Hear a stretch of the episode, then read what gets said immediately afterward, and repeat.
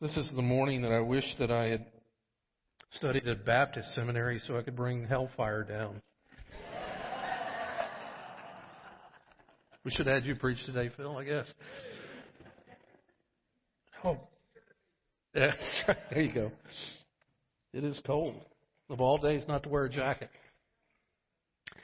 We uh, continue in Romans, um, transforming faith into freedom in our study of Romans, and we are uh, embarking on the eighth chapter this morning with the first verse. So you can begin turning there. Uh, Dr. Boice has called this, from his opinion, the greatest chapter in all of the Bible. Uh, and he found um, a sympathetic voice there with Martin Luther and John Calvin and several others who have looked at this eighth chapter of Romans as um, incredibly transforming in their walk. And it certainly has been, uh, from the time I first started studying the Bible and to this day, incredibly influential in my life, in my walk, in my relationship with Christ, and and, and developing um, in that relationship how I see God um, and how God sees me.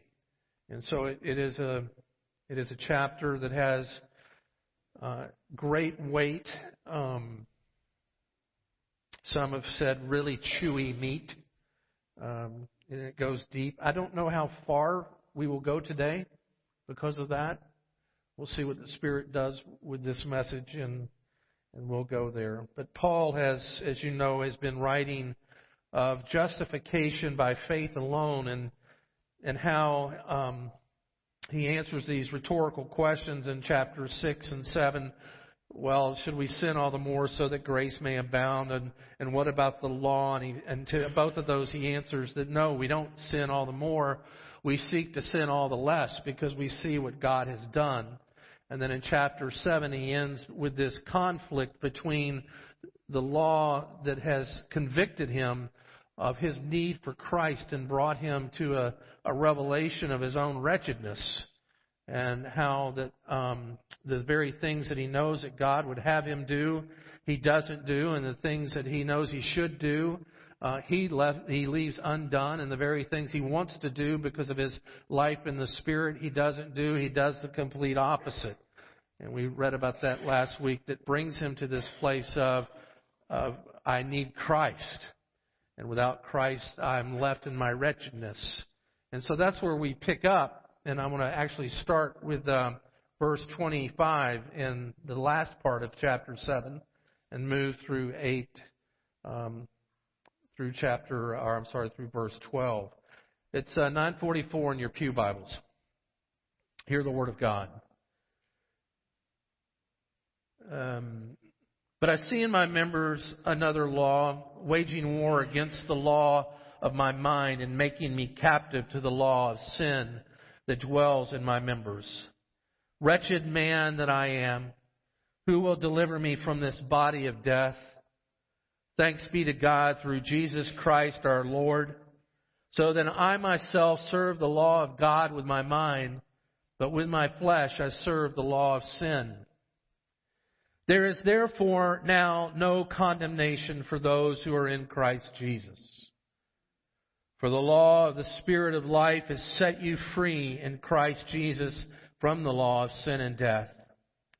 For God has done what the law, weakened by the flesh, could not do by sending his own Son in the likeness of sinful flesh for sin. He condemned sin in the flesh in order that the righteous requirements of the law might be fulfilled in us who walk not according to the flesh but according to the Spirit. For those who live according to the flesh set their minds on the things of the flesh, but those who live according to the Spirit set their minds on the things of the Spirit. For to set one's mind on the flesh is death, but to set the mind on the Spirit is life and peace. For the mind that is set on the flesh is hostile to God, for it cannot submit to God's law. Indeed, it cannot. Those who are in the flesh cannot please God. You, however, are not in the flesh, but in the Spirit. In fact, if the Spirit of God dwells in you, anyone who does not have the Spirit of Christ does not belong to him. But if Christ is in you, although the body is dead because of sin, the spirit of life is the spirit is life because of righteousness. If the spirit of him who raised Jesus Christ from the dead dwells in you, he who raised Christ Jesus from the dead will also give life to your mortal bodies through his spirit which dwells in you. Let's pray.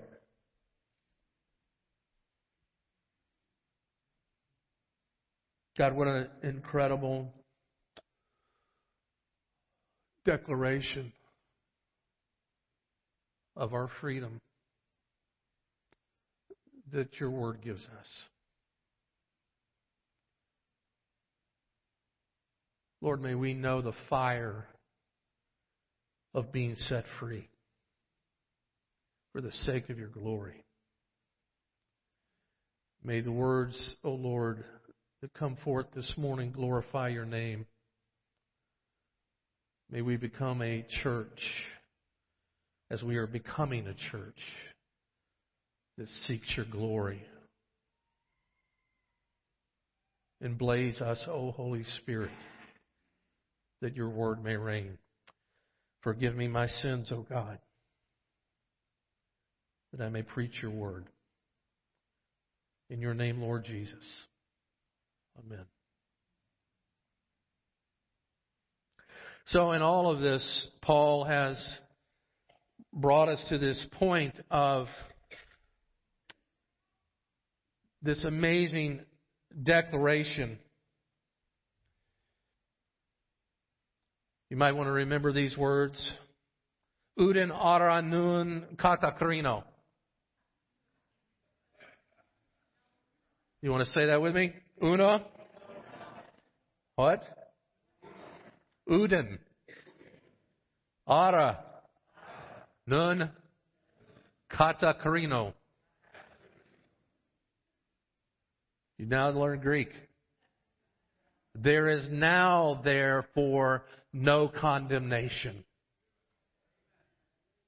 It's an amazing declaration that Paul makes after going from chapter 3 into the end of chapter 7 about this idea that we have stand before God justified by faith in Christ Jesus and all of his works. And he has explained to us how that justification has been fulfilled in Christ Jesus. He brings us to this eighth chapter in this first verse and says, Now, therefore, there is no condemnation for those who are in Christ Jesus.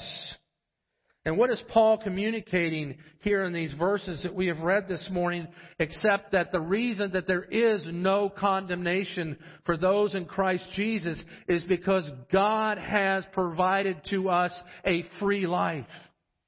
And God has given us the provision to live this free life. And God has given this provision to us in three very distinct ways. One, in His unfailing love. Two, He has given us a new life purpose. He has provided for us a purpose in living. And three, He has provided for us an experience of His unfailing love for the rest of eternity. And because that God has given this provision to us, we have the assurance and the surety of knowing that there is therefore no condemnation in Christ Jesus, proven by God's provision itself. That if God hadn't provided a way, there would be condemnation. But because He has, there is provision. There's an old fashioned way we used to say this, and I think some ways it's a much better way, and we've tried to soften things up maybe sometimes to be more politically correct and maybe more attractive to a lost world. But the idea of this word, this Greek word that you just learned, katakarino, it's a word that literally means damnation. There is therefore now no damnation for those in Christ Jesus. You see, the weight of that word is the way that we begin to understand that there was a time when we were a damned people. And that there are people outside of Christ right now who are damned, who are under the wrath of God that is being stored up right now, as Paul has said throughout all of these chapters, that God's wrath is being stored out to be poured upon a people who are not in Him. And that includes everyone who is not in Christ Jesus. That the whole entire universe outside of Christ is doomed to be damned. And at the very core and the very heart of who you and I as believers are, are to have a, we are people to have a realization that we were in past tense damned and subject to eternal damnation. But because of Christ, it has been eradicated from us. We have been pulled out of that and elevated to live in Christ at his throne. And I don't know about you, but for me, it begs the question how can this be? You see, it's hard for us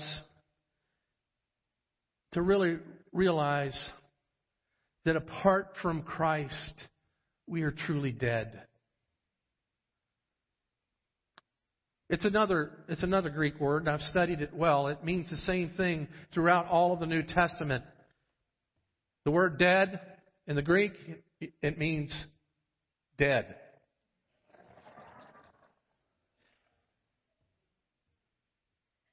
We forget we're, we were dead. But now we live. And that life that realization that once I was dead, but now I'm alive, is the declaration of there is therefore now no condemnation for those in Christ Jesus, because I once was damned, but now I'm not. And it begs that question. Then how can that be? How did I come to life? What happened? What was this dramatic transformation where God invaded into my corpse and brought me back to life? And Paul says it's this it was the provision of God's unfailing love for those who he has called unto himself. Look at verses 2 and 3 with me. And here's the operative word this word law. For the law of the Spirit of life has set you free in Christ Jesus from the law of sin and death. There's these juxtaposition laws. There's this law of sin and death that Paul has talked about in chapter 7. And now he's talking about the life in the Spirit, this law of living in the Spirit. Might say that the law of living in the flesh is the law of being consumed by that which is decaying. The law of damnation, the law of I want what I want when I want it, and what I want is more death. That in my flesh I am driven to die. I want to purchase dying things. I want to surround myself with that which rust and moth come and eat.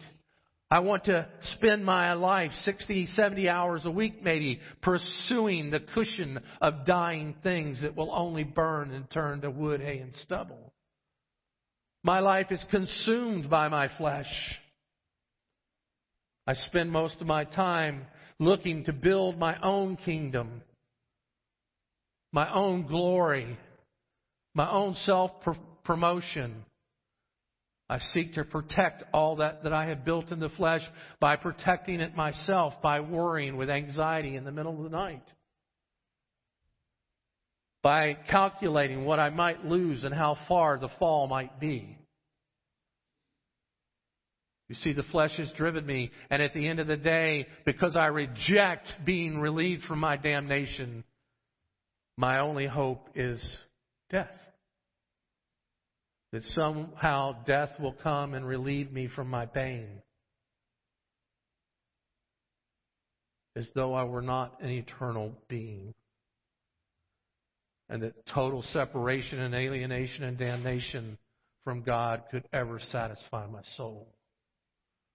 You see, that is the spirit of the flesh. That is which drives us further and further and further into death. But Paul says, because of Christ, you have been set free from that. So that you might be consumed by the Spirit of life. We might say the Spirit of life is the Spirit of Christ. That we are now consumed to pursue those things which are eternal. Those things that will last forever and ever. The glory of God. The kingdom of God. The praising of God. The wealth and the glory of God which we are joint heirs to. Seeing people come alive to God for the sake of God's glory. Knowing that God will provide all along the way.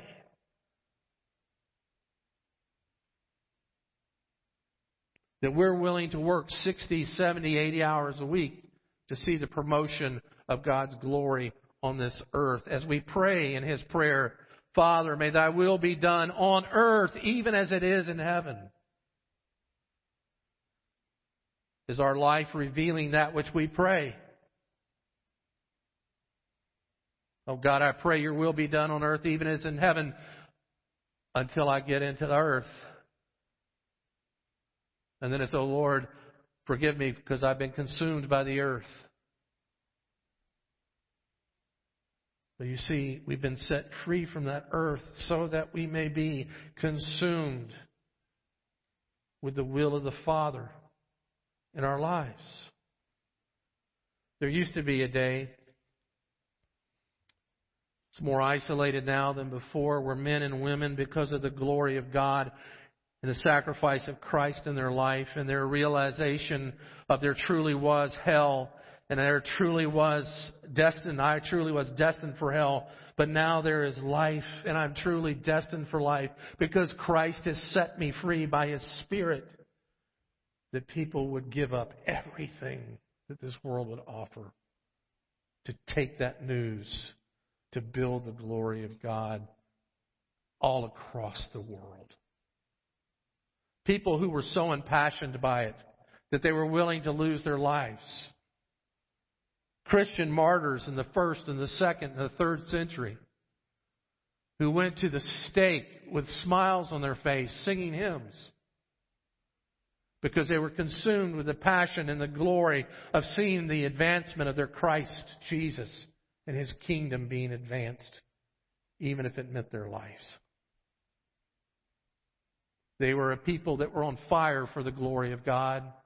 They were a people who were consumed by the glory of God. They were a people more alive than the people of today, possibly. Their spirits were changing and transforming their world wherever they were for the glory of Christ. Because they truly believed that God loved them and provided for them life that was eternal and take, had taken them out of life that was temporal and life that was failing. I suppose it's true that they didn't have as many toys to surround themselves with, so it may have been easier. There was no central air, central heat. There was no nice cars to drive into a nice paved parking lot with. There were no warm homes that they came out of to gather together. There were only Roman guards, rock throwing pagans, sometimes roaring lions, burning stakes.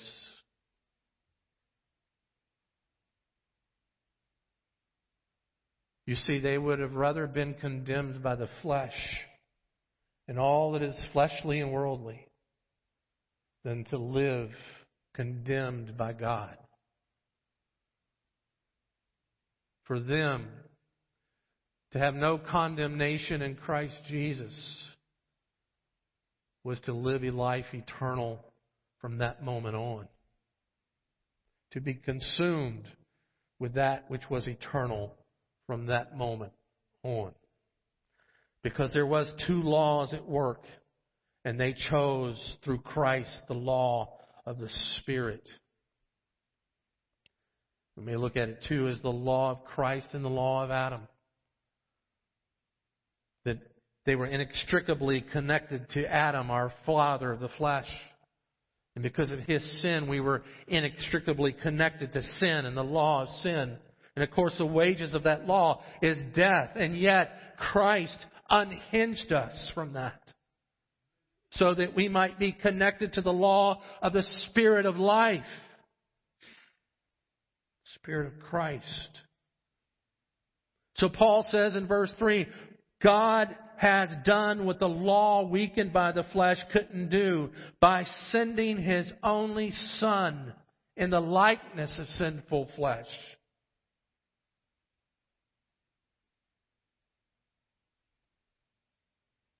God sent his only son in the likeness of that which is damned.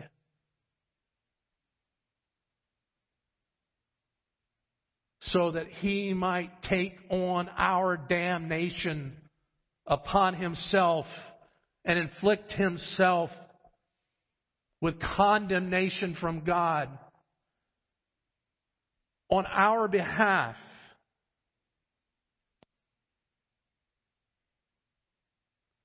And it begs the question again why? Why? There's only one solution love.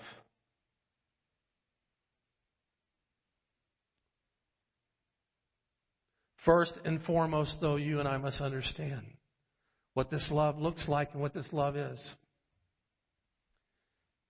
First and foremost, God expresses love for His own glory. We can never forget that. Above all other things, God loves His glory.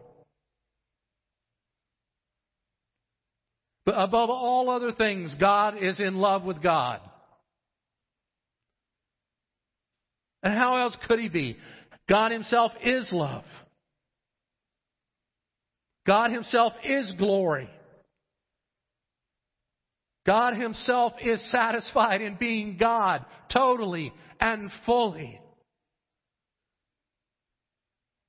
But because God is love, and because God is glory, and because God is totally satisfied in who He is, God in His benevolence wants to reveal Himself to that which He has created so that He might express Himself in love to those whom He's created in His own image.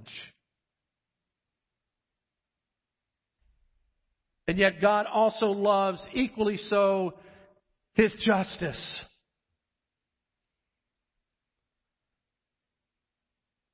He loves His integrity. He loves His purity. And because of that, it has to be satisfied. What a dilemma it might seem from a human perspective. Love on one hand, expressive love, wanting to, wanting to love. Not because it's needed, but because he's generated by his own will and his own passion and his own counsel. He has determined to love us through his glory, and yet on the other hand, we're so unlovable because of his, his justice.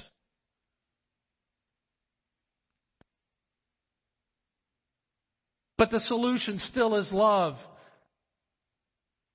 He so loves that he will display justice upon his son, whom he loves more than anything.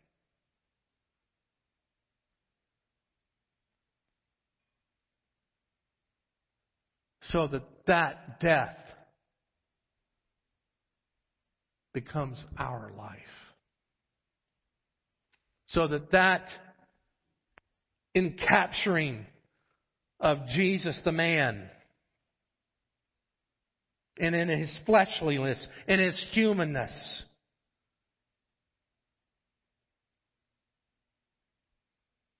He is forsaken to death. So that you and I might be risen in life. Only by his love.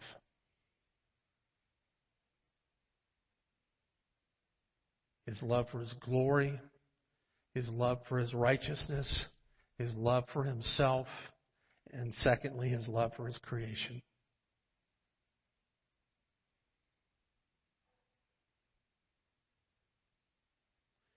He did this and He imputed this in us. How can we know? How can we know? What do we mean by imputation? That this death in Christ, that by faith we believe, we too died in Christ. And so as the wrath of God, which was poured out, the damnation of God, which was poured out upon Christ on the cross, was a damnation for my sin and for your sin. And his wrath was poured out against that, and upon that, and in that. And Christ's life was sacrificed on your behalf and on mine. And in the same way we have faith that we were in Him in that death, we are also in Him in His resurrection. So that the idea of this imputation is that His death was our death. It was imputed to us as though we had died. And therefore His righteousness is our righteousness and imputed to us, us as He lives so that we live also. And this being set free, this free life is a provision to us by God Himself through God the Father on God the Son who raised us through God the Holy Spirit. And seals us in His love forever. To allow us to see God's provision of a new life purpose. Verse 4, Paul says this. Why, why has God condemned us, condemned the sin of the flesh in us so that we might live according to the Spirit? And 4, he says, it's in order that the righteous requirements of the law might be fulfilled where? In us. The purpose for that is that we might walk not according to the flesh any longer, but according to the Spirit. You see, that's God's purpose. It's a provision of a new life purpose where our purpose used to be the flesh. Our purpose used to be separation. Our purpose used to be that which is dying. Our purpose now is the Spirit. Our purpose now is that which is living. Our purpose now is that which is eternal.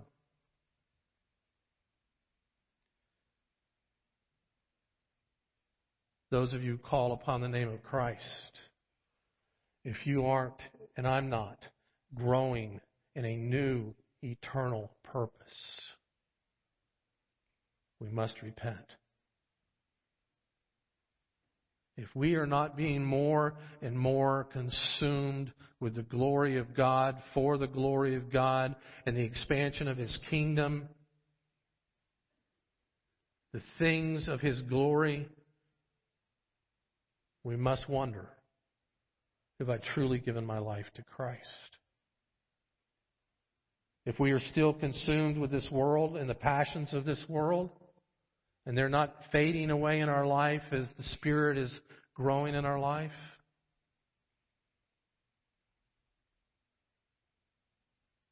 If we said that we made a profession of faith in Christ and yet we're willing just to sit in the puddle of self for the rest of our days,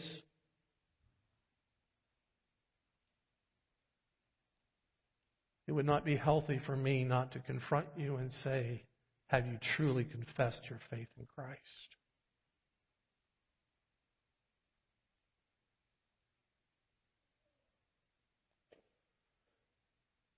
As we have read over the last weeks, that Paul says there's a dramatic transformation that happens to us when we take on the spirit of life.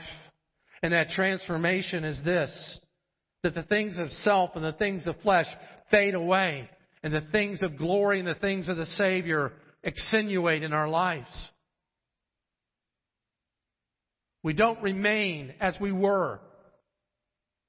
We conform and transform into the image of who Christ Himself is.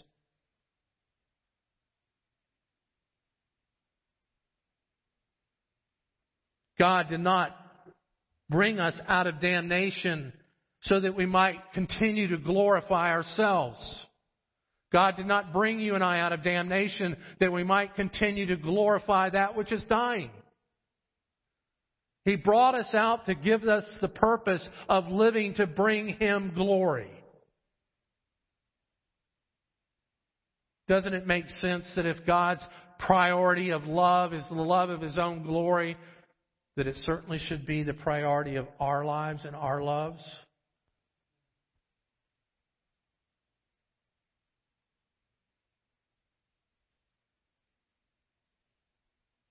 How do we do this? How do we begin to see this new mindset, this new mind of the Spirit? How do we set our minds on the things of the Spirit? There's another Greek word I won't burden you with it. But this word set and this word mind are the exact same words in the Greek. And what it means is understanding, come in agreement with, start seeking those things. Make it your intention in your life to wake up in the morning and seek the things of the Spirit. I want to give you this quickly maybe seven steps here. And I won't go into them in great detail today.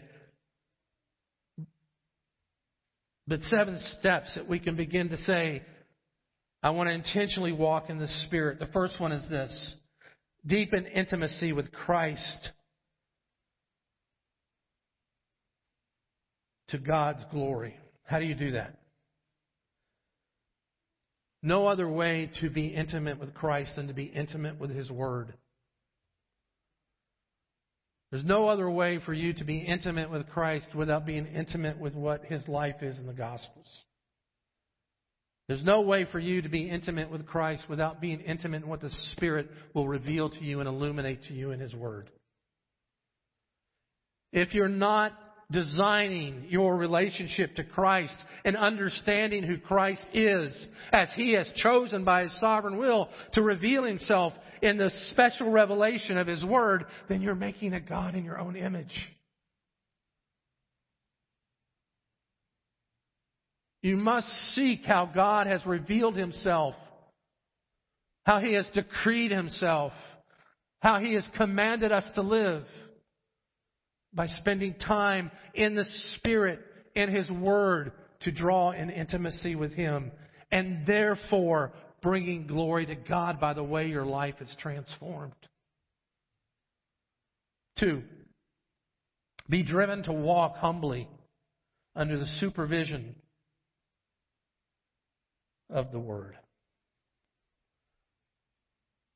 Don't just be hearers of the Word, but doers. Unless you apply what you read, unless you apply what God reveals, you remain in the puddle of self. You must take your stand on the promises of God, even if they're contrary to the promises of men. You must take your stand on the promises of God, even if they're contrary to the promises of, of human logic.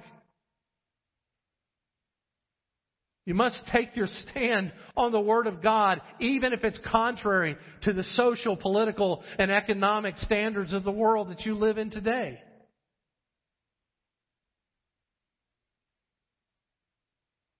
It must be your guide, your priority, your lamp.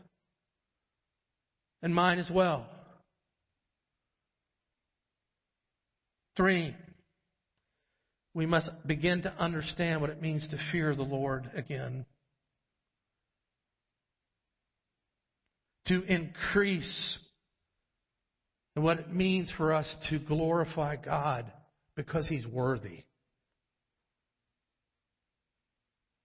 Not because we get something, not because we hope that everything will work out in the flesh but solely because God is worthy, because He is God and we are not. Because He is the Creator and we are creaturely. Because He is wholly pure.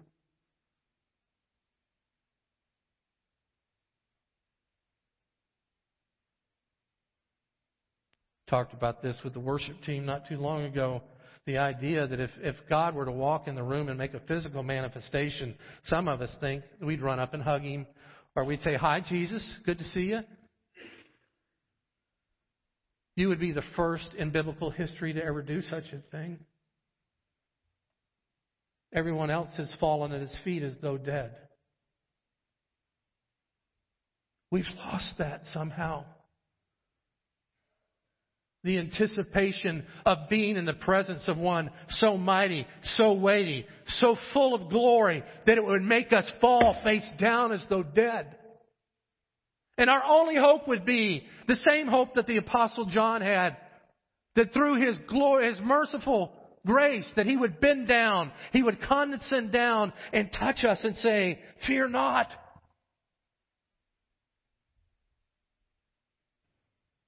You see, the first reaction of John the Apostle at the glorified Christ was phobeomai, fear. And only because the mercy of Christ condescended down in humility and touched him and said, Fear not. It is I. We must regain and recapture the idea of God as so otherly than who we are that if we don't have Christ, we would certainly be consumed by the fire of a holy, holy, holy God.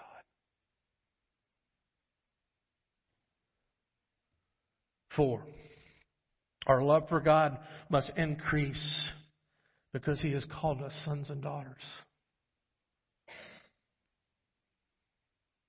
Not only has He said, Fear not, it is I, but it is I, your Father. You are my son. You are my daughter.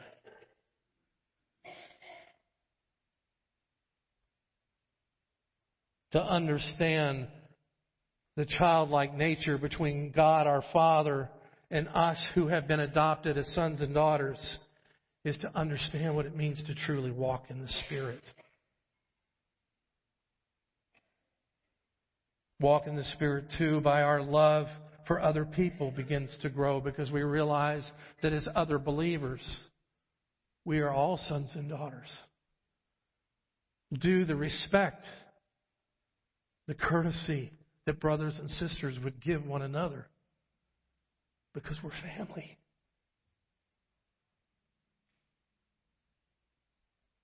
To walk in the Spirit, too, means our passion for those who aren't part of the family grows. If we truly believe that apart from Christ there is only damnation, how can we say we love Christ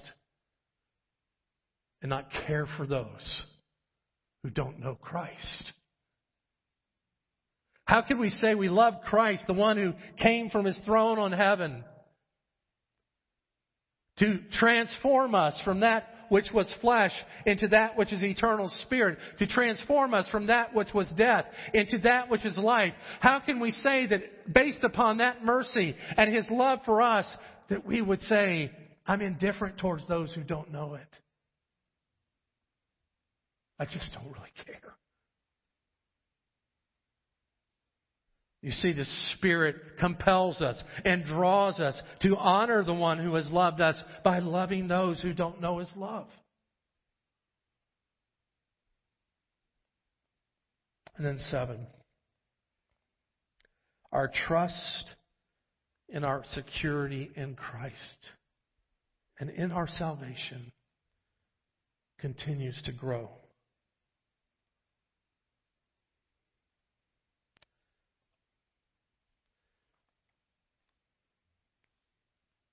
Maybe just two points for today. But how do we begin to apply that which we've heard? One is to enter a thankful life.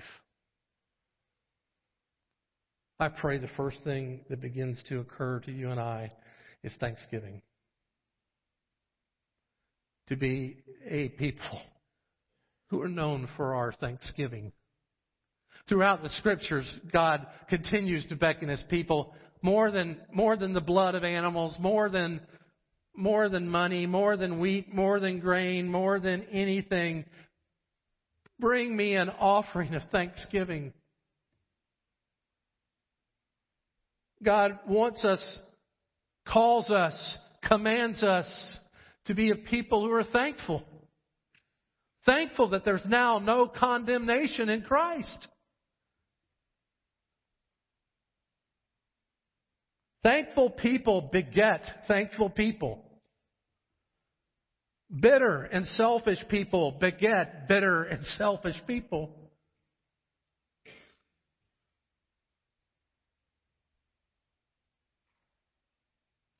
To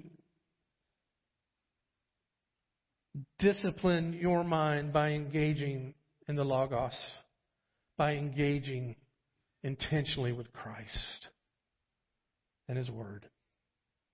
Determine. Set your mind to be in His Word.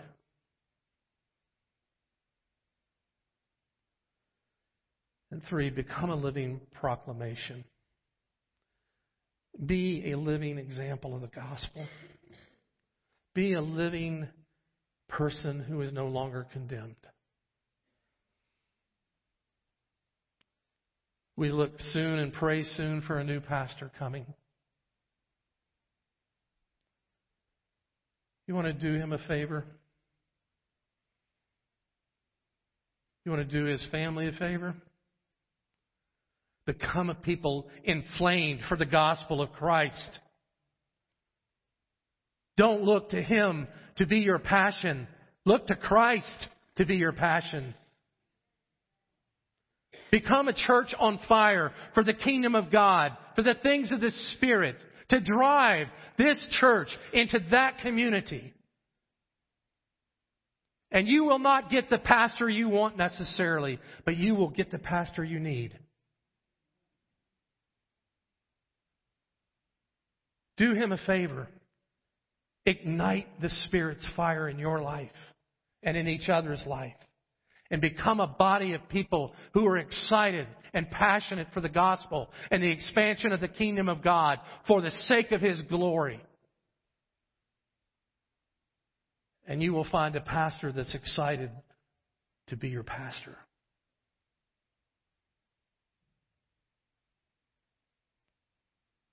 I don't know about you, but I pray for our search team. I truly pray that they don't look for the man they want. I truly pray they don't look for the man you want. I pray they're looking for the man that God wants because you need him.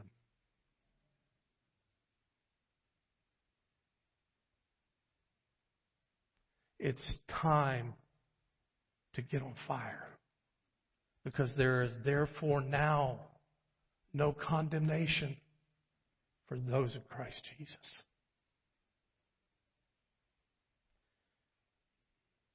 I spent a few years in chronic kidney failure. They were days of imprisonment, imprisoned to a body that was dying. And I knew my body was dying on a daily basis. And as each day passed by, I felt death creeping in with each day. I can't begin to tell you sense of joy, relief, excitement that I felt when the phone call came and said, Your wife is a match. She can give you her kidney. And you will live. And as glorious and as wonderful and as thanksgiving as that was for me, I tell you the truth that Christ has given this church something much more.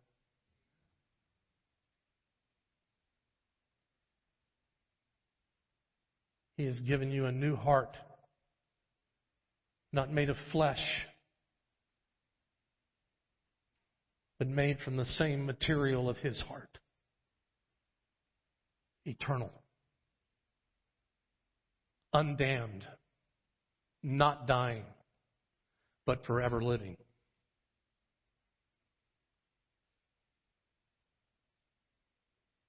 There is now, therefore, no condemnation for those in Christ Jesus. Let's pray. Lord, as we come to your table and we feed from your word, we realize that the morsels that come are only the sign of the feast to be had. That we are consumed, O God, by the purposes of a new life, because you have provided for us an unfailing love and a new life's mission and that we will experience this unfailing love and this new mission for all of eternity. And so now, Lord, I ask that you would separate this bread from its common use, this fruit of the vine from its common use, that it would be truly food for our souls and our spirits, oh God, that it would be truly drink that refreshes us and strengthens us and renews our resolve for the sake of your glory, the expansion of your kingdom, and the praises of your people. We eat and drink to your glory, O Christ, as we wait upon your return. Be with us now. Amen.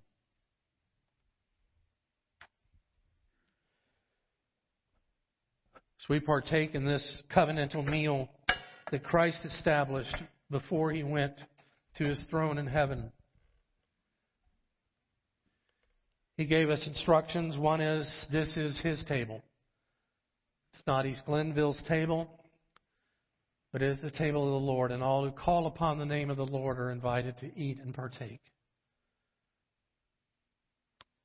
We are instructed to not eat or part to drink in an unworthy manner. You may wonder what is an unworthy manner. An unworthy manner is you thinking that you're worthy. If you, on the other hand, know that you are unworthy of what Christ has done, and it's only by His grace and His mercy, and you're going to fall upon that, and you're going to claim that as your righteousness, then come to the table. Doesn't matter what you've done, doesn't matter who you are. Come to the table. Parents, we ask that if your children do not understand what they're partaking of, that you would withhold it from them and you would teach them.